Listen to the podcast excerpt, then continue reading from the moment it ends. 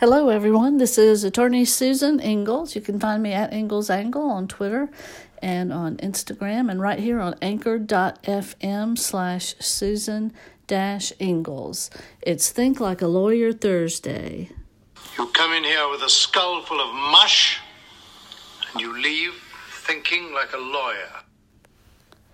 So today I want to talk about the um, chapter 30 of Title 27 of our South Carolina Code of Laws, which created the South Carolina Homeowners Association Act. Now, this act governs any entity that's developed to manage and maintain a planned community or uh, condo community, which is known as a horizontal property regime. Uh, if it has a declaration that requires owners to pay assessments for things like uh, share of the real estate taxes, uh, insurance premiums, uh, costs of maintenance and improvements, and so forth for the common areas. So the Act uh, does several things. First of all, it requires the homeowners associations government documents to governing documents to be recorded at the register of deeds office in the county where the property is located.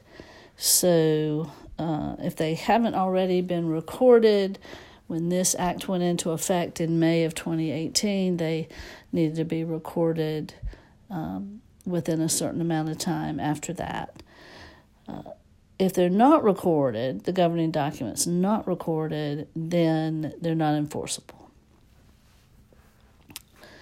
Um, the second thing is that if a homeowner requests to see the rules and regulations of the homeowners association or to get a copy of them, it must be provided uh, by email or any other method that's set forth in the bylaws. Now, the exception to that is that if they're already posted um, conspicuously in the community or if they're available on an internet website maintained by the Homeowners Association, then the association is not required to provide them in some other manner, such as email uh, or otherwise. The third thing that's governed by this act is that um, for a homeowners association to increase um, their annual budget in any given year, they must give 48 hours notice of the meeting where that decision is going to be made.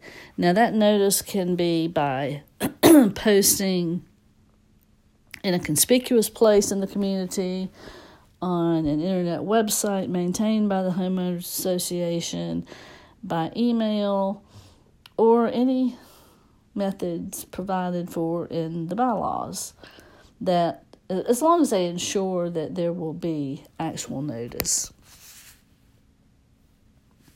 Now, this does not apply if the Homeowners Association is incorporated under the South Carolina Nonprofit Corporation Act.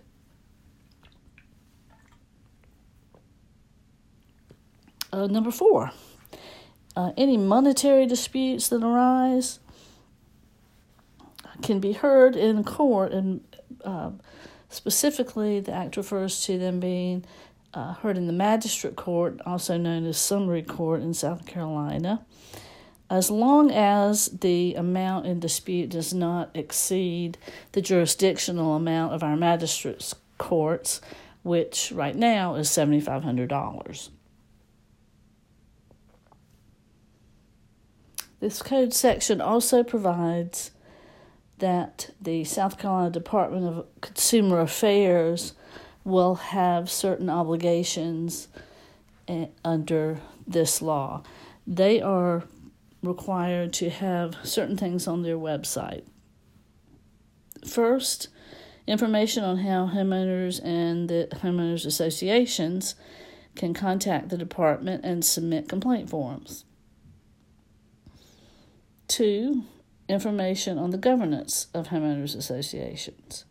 And three, educational and reference materials about homeowners associations. And of course, that is to include general information about the roles, the rights, and the responsibilities of everyone involved when it comes to the governing of a homeowners association.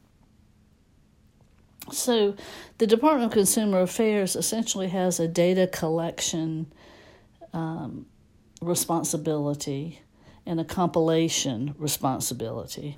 So, they are to um, receive and record data from calls that come in from either homeowners or the homeowners associations, and also written complaints from them you can find in uh, 27 30 340 the information that's required when a complaint is filed. And that just consists of things like, you know, name of the homeowner, the homeowners association, um, did the homeowner uh, get informed of what the rules and regulations were, you know, what's the nature of the dispute, have they tried to work it out to begin with, and uh, those sorts of things are on that list. Now, the department has to uh, compile a report of these complaints and um, publish that every year on its website. They won't be issuing regulations or guidelines on homeowners associations administration or governance or governing documents. And also, the department is not allowed to serve as an arbiter in these disputes between homeowners and their homeowners associations.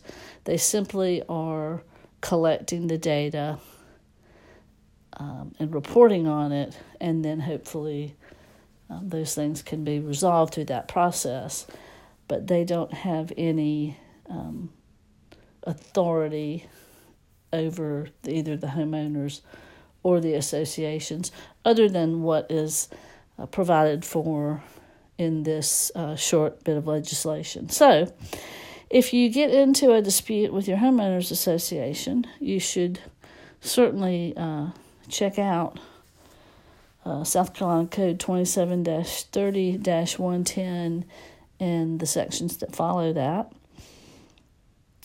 Um, you can file a complaint if you're not able to resolve the dispute with your homeowners association, and likewise, a homeowners association is also allowed to um, file a complaint about a particular homeowner.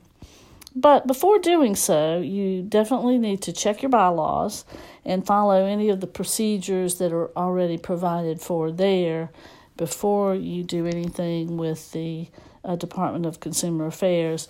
Uh, because one of the things that you have to uh, provide for when you file a complaint is whether and to what extent you have already tried to resolve the dispute.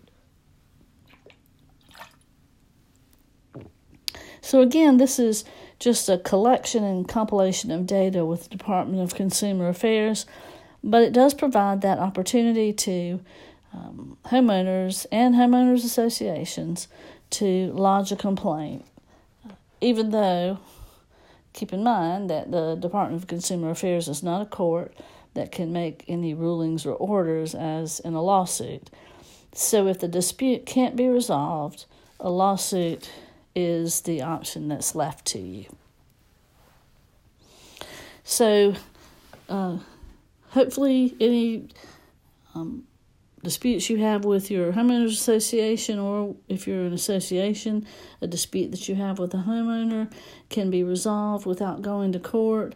Um, but your first step is to follow the procedure of the bylaws, try to resolve it, and then file a complaint if necessary, with Consumer Affairs, and then ultimately um, the final option is the lawsuit. This has been attorney Susan Ingalls. I am at Ingalls Angle on Twitter and Instagram, and of course, right here on anchor.fm slash Susan dash Ingalls. And this has been Think Like a Lawyer Thursday. You come in here with a skull full of mush, you leave thinking like a lawyer. Hope you found this helpful and take care.